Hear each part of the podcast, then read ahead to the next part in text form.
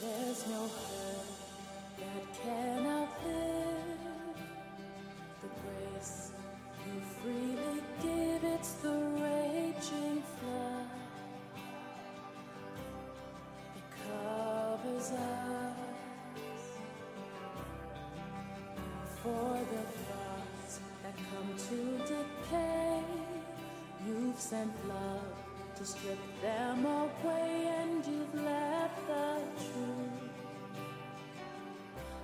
we're free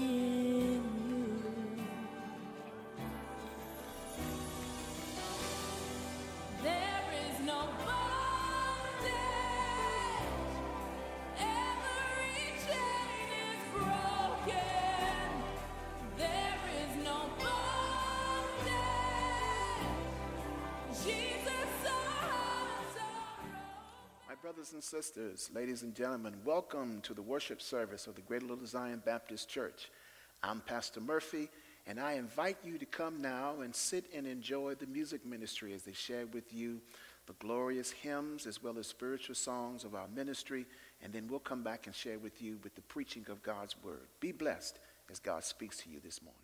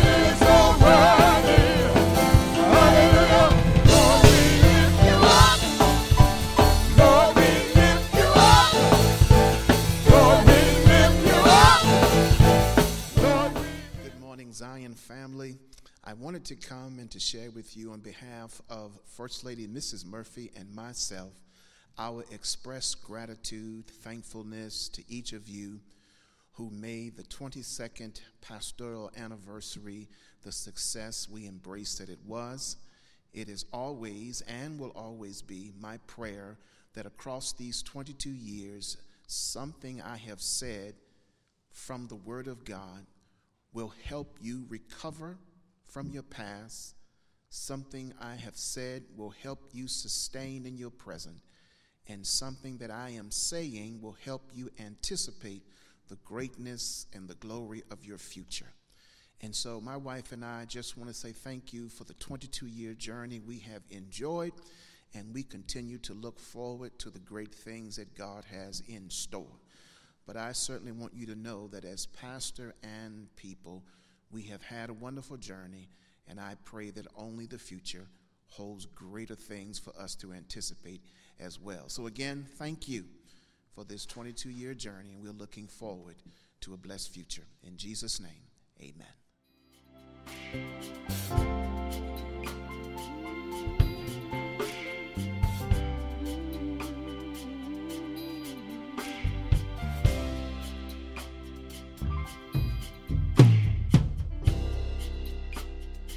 Draw me close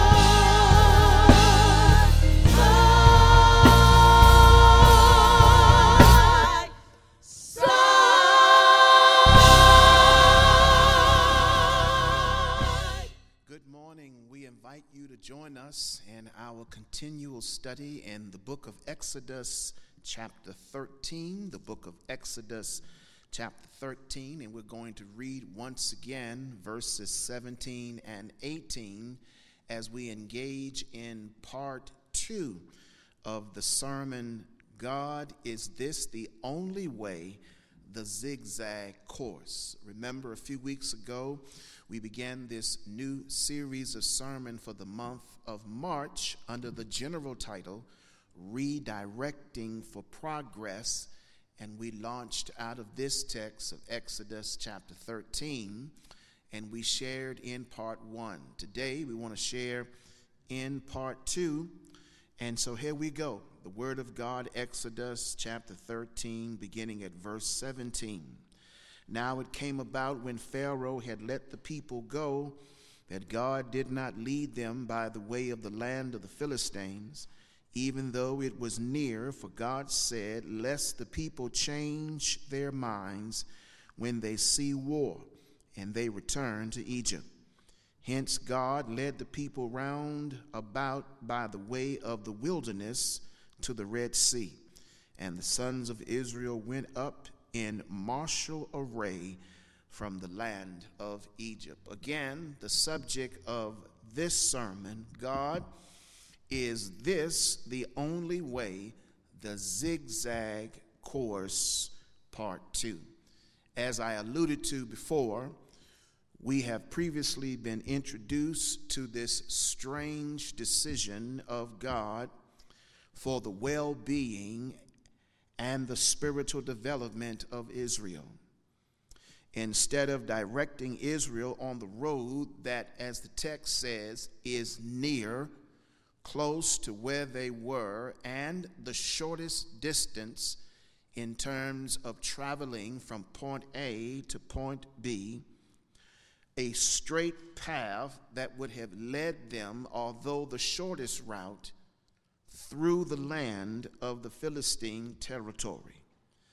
That would have meant that they could have arrived in the promised land in a mere two weeks instead of the 40 year journey that eventually took them by way of the zigzag wilderness. Yes, that shortest route would have been through the land of the Philistines but God said something in that 17th verse in clause B that grasped our attention. He took the longer route, says the text, lest the people change their minds. Stop right there. Because that became critical because their current mindset was that of liberation. Their current mindset was that of freedom. Their current mindset was that of prosperity, of attaining a new home and experiencing the salvation in which God had in store. In fact, they could see a light at the end of the path. But what could possibly change their minds? Well, God says it, lest they see war. War could change their mind, struggle could change their mind, lost could change their mind, fear could change their mind, an obstacle that would block their way to freedom could change their mind. Why? They have never encountered encountered the sophistication in terms of Philistine weaponry. They had not known the impact of iron chariots, war shields, or the trained soldiers for both defense and death.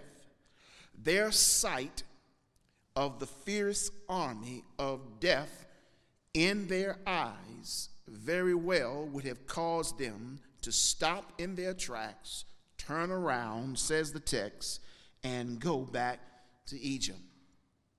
God knew that if Israel remained near the seaside, they would face fierce resistance. The northern Sinai was a militarized zone in those days The Egyptian army maintained a strong military presence by their towers as well as the trenches that they have dug around the area. But they would also have to experience not just the Egyptians, but the Philistines as well. And if Israel managed to fight through both the Egyptians and the Philistines, they somehow would have to deal and face with the Canaanites when they arrived at the promised land. God knew that they were in no shape to fight spiritually or militarily. The fact to confirm that particular is made clear for us that they would turn around and run back when you fast forward another chapter into the next year. That following year, when they reached Canaan, because as soon as they saw the strength of the Canaanites, you go back and read Numbers chapter 13, and when they send those spies into Canaan to check out the land, and they return with that 10, 10 spies with that negative report, immediately they took the position, says chapter 14 and verse 4 we need to choose us a leader and go back to Egypt. God knew that they weren't prepared, that they weren't prepared spiritually or physically to handle that kind of presence. And mind you, this takes place going around in the wilderness journey. Just think what would have happened if they had embraced or been taken through that short distance of just of less than two weeks. But you got to keep in mind that God did not, nor does God often permit us to take the short route. He does that because A, we are not ready. We are not ready spiritually or physically. the people or the problem that they encountered, they were not ready for the position to which they would have to engage, and that in return would snap their spirituality right in half and even threaten their physicality that they would turn around and run away. Their physical stamina would merely be depleted and exhausted. God knows that there are times when we can't take the short route because we just aren't prepared for what we might encounter on that short route. That's the reason why the promotion sometimes takes us around the long route because the short route highly suggests that the people we might encounter, the episodes we might encounter, the policies we might encounter, the kind of attitudes we might encounter could very well threaten us spiritually and even harm us physically, thus making us unprepared to handle that short route. So that might be the reason why God doesn't let you take the short route from time to time in various situations is because A, we're not ready. B, he doesn't allow us to take the short route because the risks are too great. Not only are we not ready, but the risks are too great. When we get into that short route and we encounter some situations, we very well may abandon the faith alone. We may decide that the faith has become unreliable because what we are facing, we don't have the stamina, we don't have the strength, we don't have the wherewithal to fight it and so we give up, throw in the towel, and declare that God has left us in the space that we are in.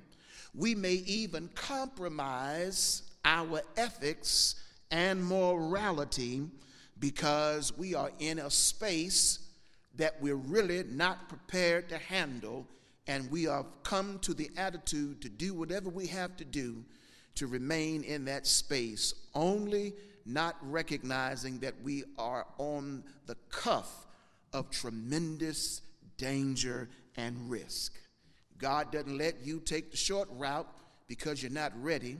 God doesn't let us take the short route because the risk is too great, but God also doesn't let us take the short route because the rewards would have been less satisfactory. The reward would be less satisfactory. The payout would actually be miserable.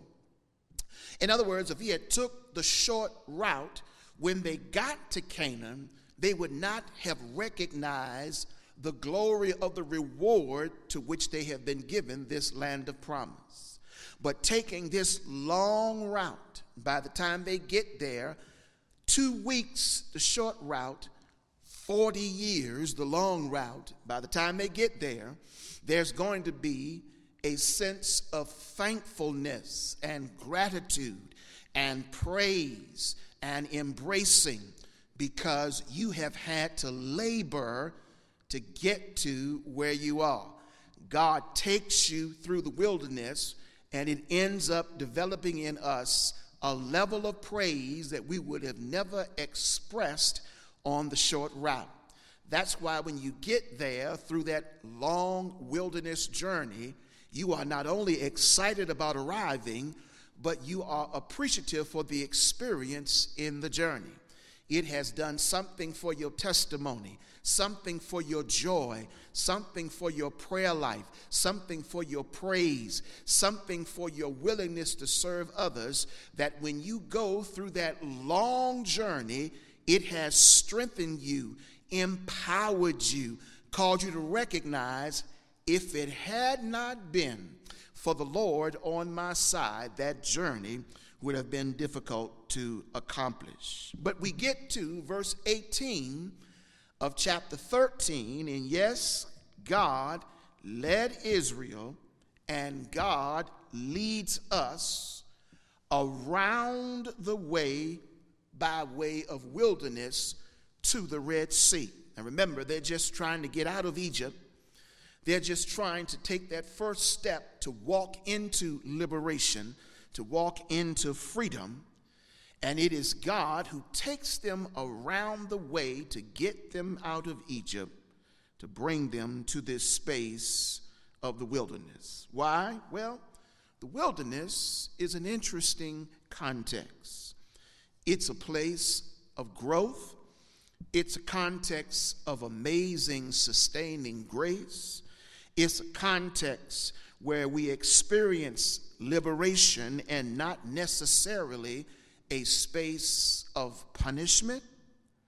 In fact, the zigzag course, the line across the wilderness, is really nothing more than the encompassing of rich lessons that God has to share.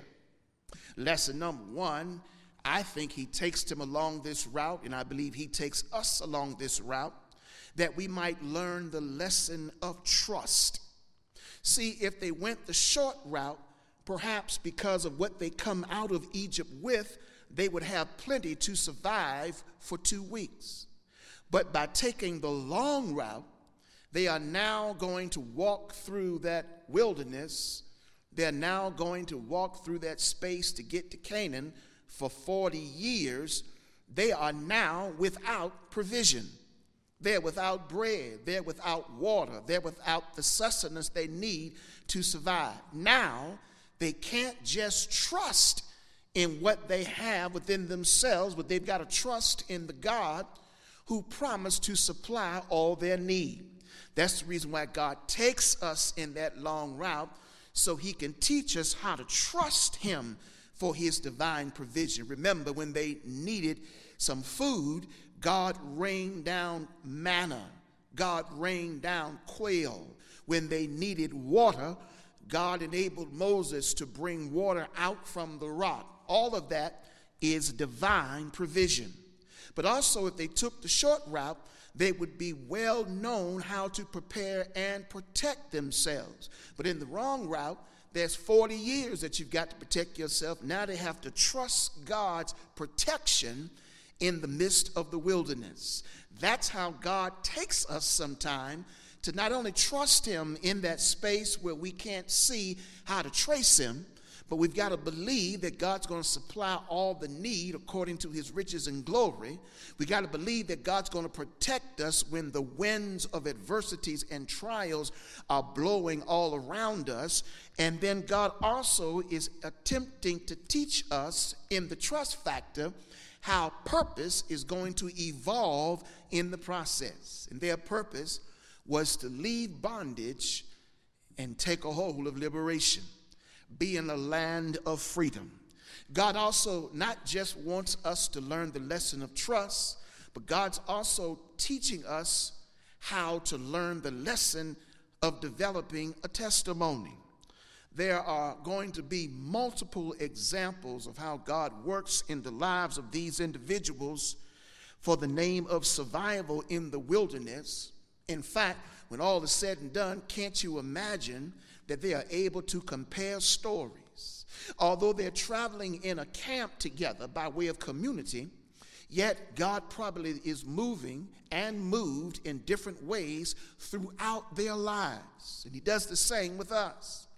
We may be on the same road, we may be in the same community, we may be at the same occupation, but God is working within us and for us in different ways. And what brings joy to our life is when we get together and begin to share in those comparative stories, watching how God works in multiple ways to bring about his purpose for kingdom building. So God uses the wilderness to teach us the lesson of trust, to also to teach us the lesson of testimony, but also to teach us the lesson of training.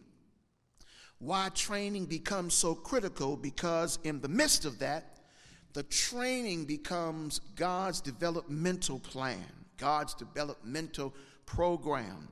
It's training us in that long wilderness journey how to pray.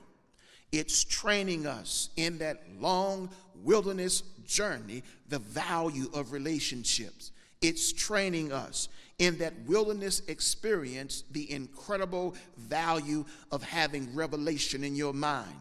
It's training us in that incredible long wilderness journey the importance of developing community. God is training in the long term, and He's developing what possibly could not have been accomplished in the short term. So God is using this alternate route to do something in Israel's life, and He does it likewise to do something in our lives as well. One thing is for certain in recognizing the zigzag life, it further raises a very difficult question. And here's the question If God was able to create a world in which the rising and setting of the sun can be predicted with precision every day for all of time. If the phases of the moon can be established for every month across the ages, and if the tides of the ocean can be daily determined right down to the very second, why then couldn't and can't God create a straight line life? Why must we often live and walk on this zigzag course, on this zigzag pattern? And here is what we quickly do.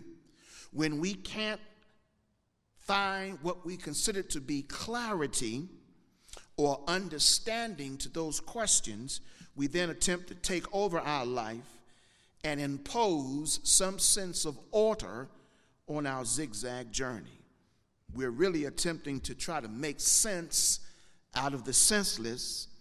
We're trying to protect ourselves from pain, and we're trying to overcome the innate ambiguity of reality. However, keep in mind when we do this, there's an attempt to take over our zigzag life may make things worse. In fact, we ultimately try to wrestle from God the control of our life rather than to trust God And that zigzag course could very well be God's way of preparing us. Now, remember what I said before God has a way in preparing us for His glory and for His purpose, and it eventually works for the good. But we may raise the question why? Why the zigzag course? For consideration, remember what I said a few weeks ago. One reason why God puts us on the zigzag course is because it helps prepares us for future adversity. Here's a line that comes from M. Scott Peck, which is quite interesting. He says, The road less traveled is less traveled for a reason. It's less traveled because I really believe it's a preparation for adversity, and often we don't like to have to deal with adversity. Keep this in mind straight roads don't make skillful drivers. Straight roads don't make skillful drivers. There has to be some zigzag and some curves, something to sharpen your skills in reaction, in problem solving, in maintaining composure. Go back to the text, Exodus 13, verse 17. Lest you change your mind and go back to where you came from. God uses that zigzag, God uses that obstacle course to prepare us for adversities in the future. But there's a second reason. God uses this space of zigzag course to pattern our life after and to become an advocate. If you notice, Jesus in the Gospels never took a straight road, never takes a straight road. Instead, his life is intersected on a zigzag course, up and down, in and out. People who are of poverty, people who are of wealth, crooked people, people who are givers, people who are takers. He dealt with all kinds of people and never one particular personality. His entire inner circle group was a diverse group of persons. Why? Because life is a composition of zigzag opportunities. And he did that as an advocate on behalf of you and I. On behalf of you and I, because Jesus is the advocate of liberation, is the advocate for justice, is the advocate for truth, and God shapes us to bring within us, by way of development, the advocacy for others who might be on the zigzag course and yet find it a struggle to survive in such contexts. That's Jesus. Remember the words of Paul in 1 Corinthians chapter 10, and particularly verse 11. Where for me, when I read that text and I think about the Exodus story, I parallel how Paul teaches that the wilderness were examples for us to teach us not only how to survive, but also how to survive for others. In fact, Paul said that the wilderness zigzag course happened, here's his line, as an example for you and others' instruction. So, in other words, God permits me, God permits you to be occupants on the zigzag course, not just for you alone, but that somebody else can look at your journey, perhaps read your story, hear your story, and find the strength and the tenacity to survive on their own zigzag course.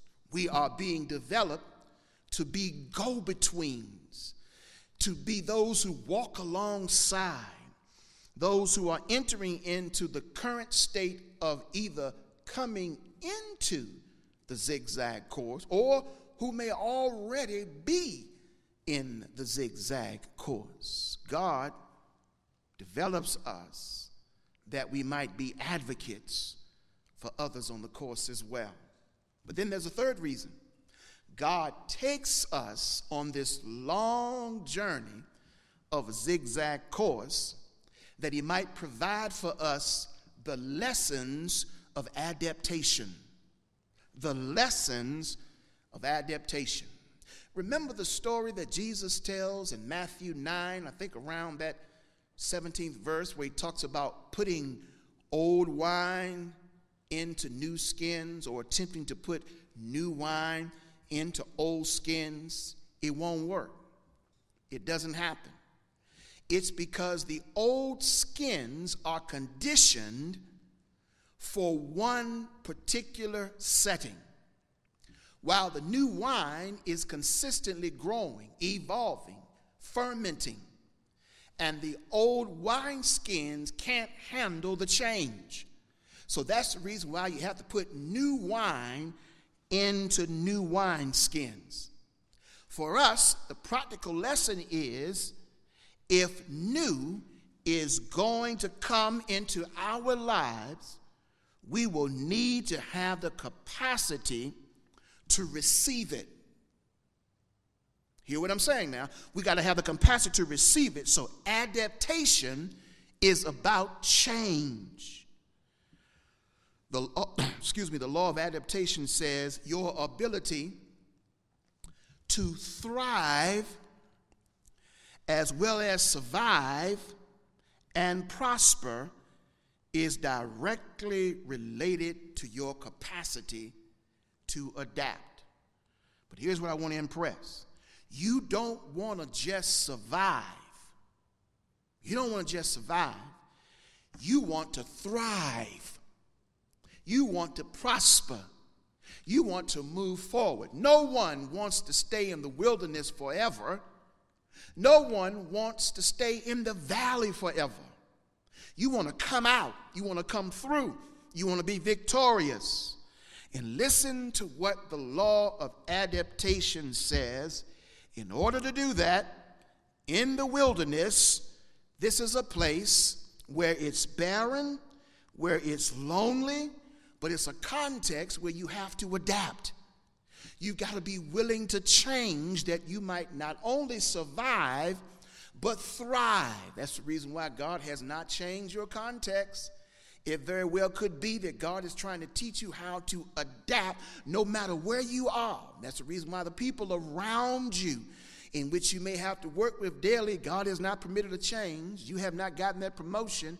It's merely because maybe God is trying to teach you how to survive but thrive in the context of barrenness and emptiness and loneliness. And he's trying to help you recognize that he can walk with you and talk with you and use you for his glory in a space that seems so dark, and yet you, my brother and sister, is shining so bright for the kingdom of God. Listen to what Isaiah 43, verse 19 says. This is what God is doing. I am doing a new thing in you it will spring forth, and I will even, listen to this now, I will even make a roadway in the wilderness and rivers in the desert. That's a strong suggestion, says God, that I will not only take care of you, but I will help you adapt and I will provide that your adaptation will be successful. God will do that. Jeremiah 31 and 2 says that in the wilderness, as much as we try to resist moving in the long range of God's movement instead of the short term, Jeremiah 31 2 says we can find grace in the wilderness.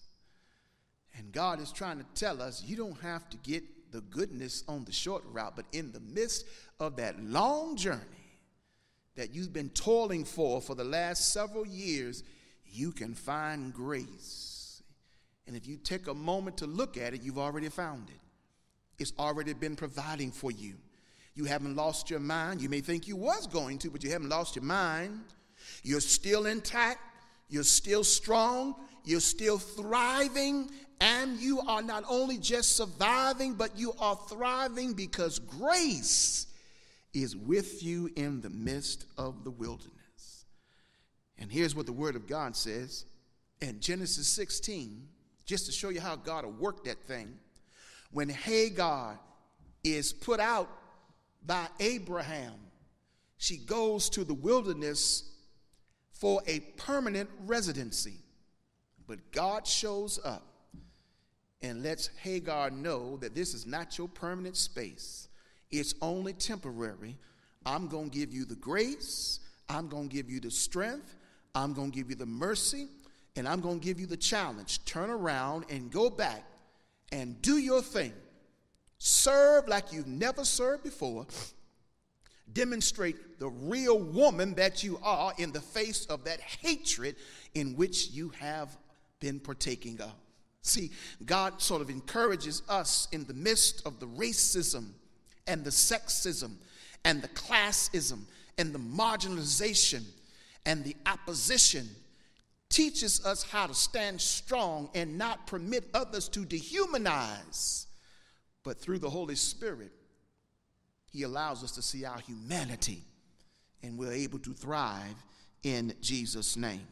Deuteronomy chapter 2, verse 7 God makes clear how he provides for us in the midst of the wilderness and tells us in the Word of God at verse 7 how powerful this thing is going to be. Listen to what Moses records. He says, For the Lord your God has blessed you in all that you have done. He has known your wandering through this great wilderness. And listen to this line these 40 years, the Lord your God has been with you, and you have lacked nothing. I just say, look at your life. Look at how God has provided for you. Look at how ways have been made for you. Look at how provisions have kept coming unto you. No matter what attempted to hold you up from getting to the promise, you got there anyway. Because the God of our salvation is that kind of God. But then let me give you this fourth final thing. And this fourth final thing reminds us of how critical and how important it is. Let me, let me interject this before I go to number four. In the wilderness journey, sometimes, in fact, I would advocate many times, you need to learn how to laugh at your experiences. That's what I said. Learn how to laugh at your experiences. I think about the word that comes from the late Henry Ward Beecher that really not only cracks me up, but it has a lot of sense and application. Here's what he said A person without a sense of humor is like a wagon without springs. That means it's jolted by every pebble on the road. Did you get that? A person without a sense of humor is like a wagon without springs. It's jolted by every pebble on the road. The springs is what enable us to survive the multiple pe- pebbles on the road. It enables us to absorb and to handle because the part, a part of adaptation is understanding how to absorb the variances. And sometimes you just have to laugh at things to absorb the interesting pressures and pain that is trying to create. But then there's a fourth thing, and then I'm done. Here's the fourth thing God takes us in this wilderness journey, he walks us around the long way instead of the short way, because the long way has a way of producing absolute affirmations. Absolute affirmations. You continue to read past verse 17 and 18. We come to verse 19, 20, and 21 and 22. But 19 and 20 reminds us of something very interesting. You won't really understand it until you read the whole story in the book of Genesis. And it's strange, but Israel is required to carry around the remains of the dead. The mummy embalmed of Joseph. But listen to what Joseph had said in their carrying it around. And you read verse 19, look what it says. Joseph told them, God will surely come to your aid, and then you must carry my bones up with you from this place. That's, that's a strange passage. But might it suggest that we need to carry our ancestry with us? that we need to remember from whence we have come and the experiences. We can't carry around the bones, but I can carry around the testimonies and the stories of those who have forged the way before me the inspiration of a Frederick Douglass, of a Fannie, a Fannie Lou Hamer, of a Septima Clark, the inspiration of an M.L. King or Malcolm X or Fred Shuttlesworth or Ralph Abernathy or Stokely Carmichael. The inspiration of those names helped me move out into absolute affirmations because they've already been here and they know what I have to believe and they know what I have to do to survive it. Joseph believed that God was faithful, and I've got to embrace the idea that God is indeed faithful.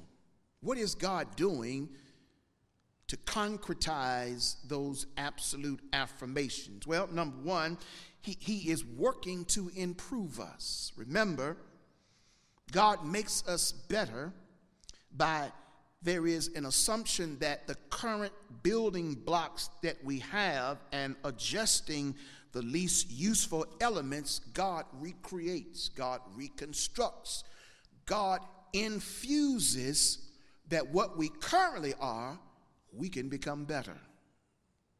Secondly, God not only improves, but God uses innovation. He uses disruptive changes to alter the way things are done to increase effectiveness. See, that's the thing about us. We hate change, but change is a representation of innovation if we permit it. And God did that. He disrupted that short trip of two weeks to get to Canaan and took them on the long route through the wilderness. What an invention in that when they get to the wilderness, they get to see how able God is and how God can provide. And yet, God does something by way of invention. He introduces an entirely new model that is fundamentally different and not currently in use. Common sense. Who takes the long route over the short route? Let's simplify that. Who takes 40 years over two weeks? That just is not rationally what we would do. But when you talk about divine intervention, God is answering the question that we pose the zigzag course. Is this the only way, God? And it is. Because here's what God introduces that we've never seen before. In verse 21, the Bible says that the Lord was going before them in a pillar of cloud by day to lead them on the way. And then a pillar of fire by night to give them light, that they might travel day or night. That's the goodness of God. Not shortchanging, not coming up short, but He provides divine direction in what we call a theophany they've never seen before. Here come God showing up in a very incredible way a pillar of cloud by the day and a pillar of fire by night. Now, some scholars have tried to suggest that this certainly is not a reality, figment of imagination. Well, if it is, it's a heck of an imagination because it's been hanging around in their life for 40 years. Maybe you and I can testify for the amount of years we've experienced God leading us. And then I'm done, verse 22. He did not take away the pillar of cloud by day, nor the pillar of fire by night, because that's how he proves that he does and creates inventions that we've never seen before. That's God's goodness. The long route may not be as bad as you think. In fact, I'm certain it's not.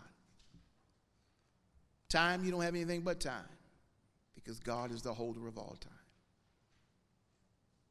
Lord, is this the only way?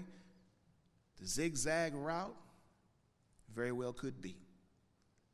Because that's the way God wants to train us for future adversity to make us become the advocates that He desired for us to be, to teach us how to adapt in any environment, and to create in us absolute affirmations for the kingdom.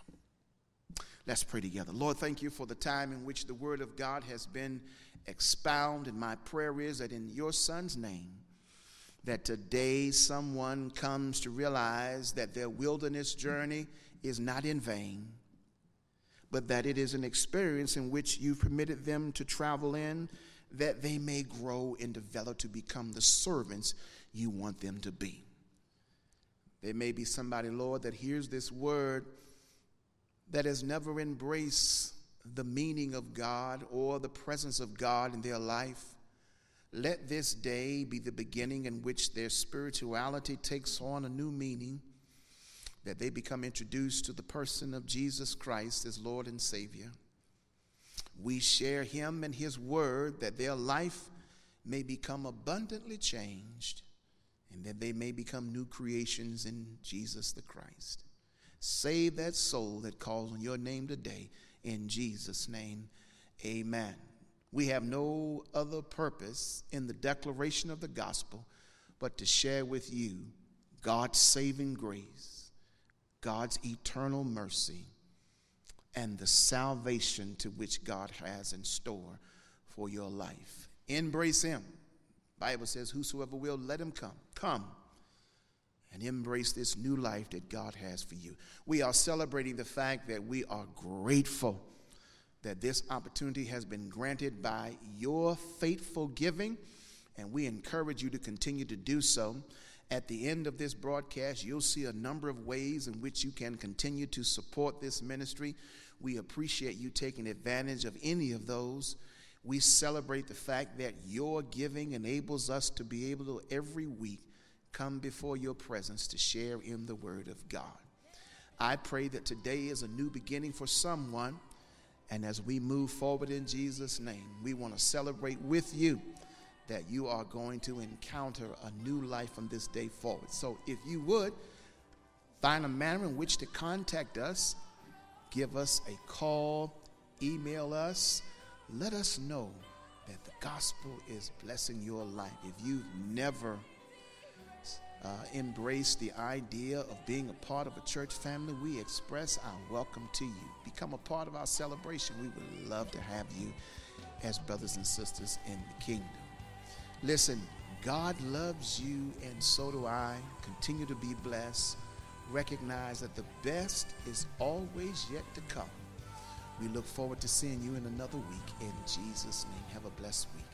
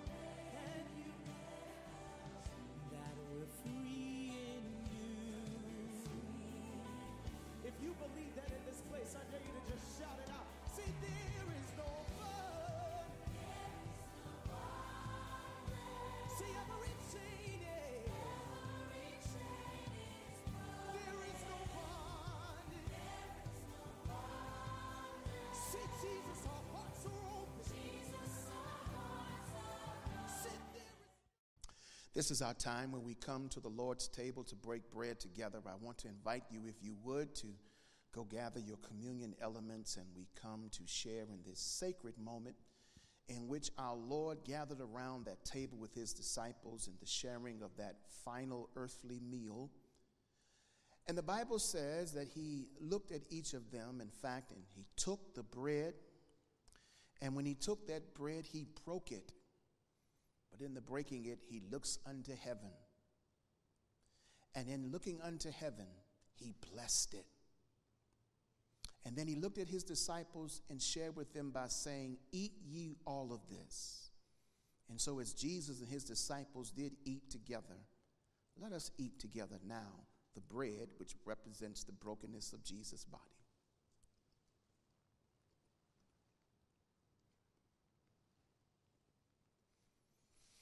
Likewise, in that moment, next he took the cup and he contended, according to the gospel writers, that in that cup was the New Testament that was made possible by the shedding of his blood. He looked unto heaven and told them that this blood is blessed as well. And then he looked at them and said, I will not drink of this again until we enter into my Father's kingdom. Then it will be drink with anew he shared it with the disciples. And as they did drink together, let us drink together.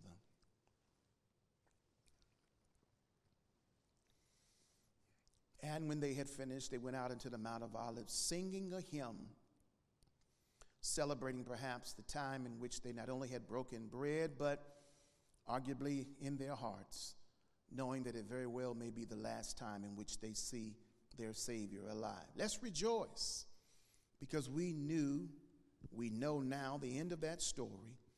It's called resurrection. And I want us to go out singing with great joy how the Lord God, through his resurrection power, not only raised Jesus, but raised you and I to the newness of life as well. Have a blessed, wonderful day in the Lord. Thank you for sharing in this sacred moment with us. In Jesus' name.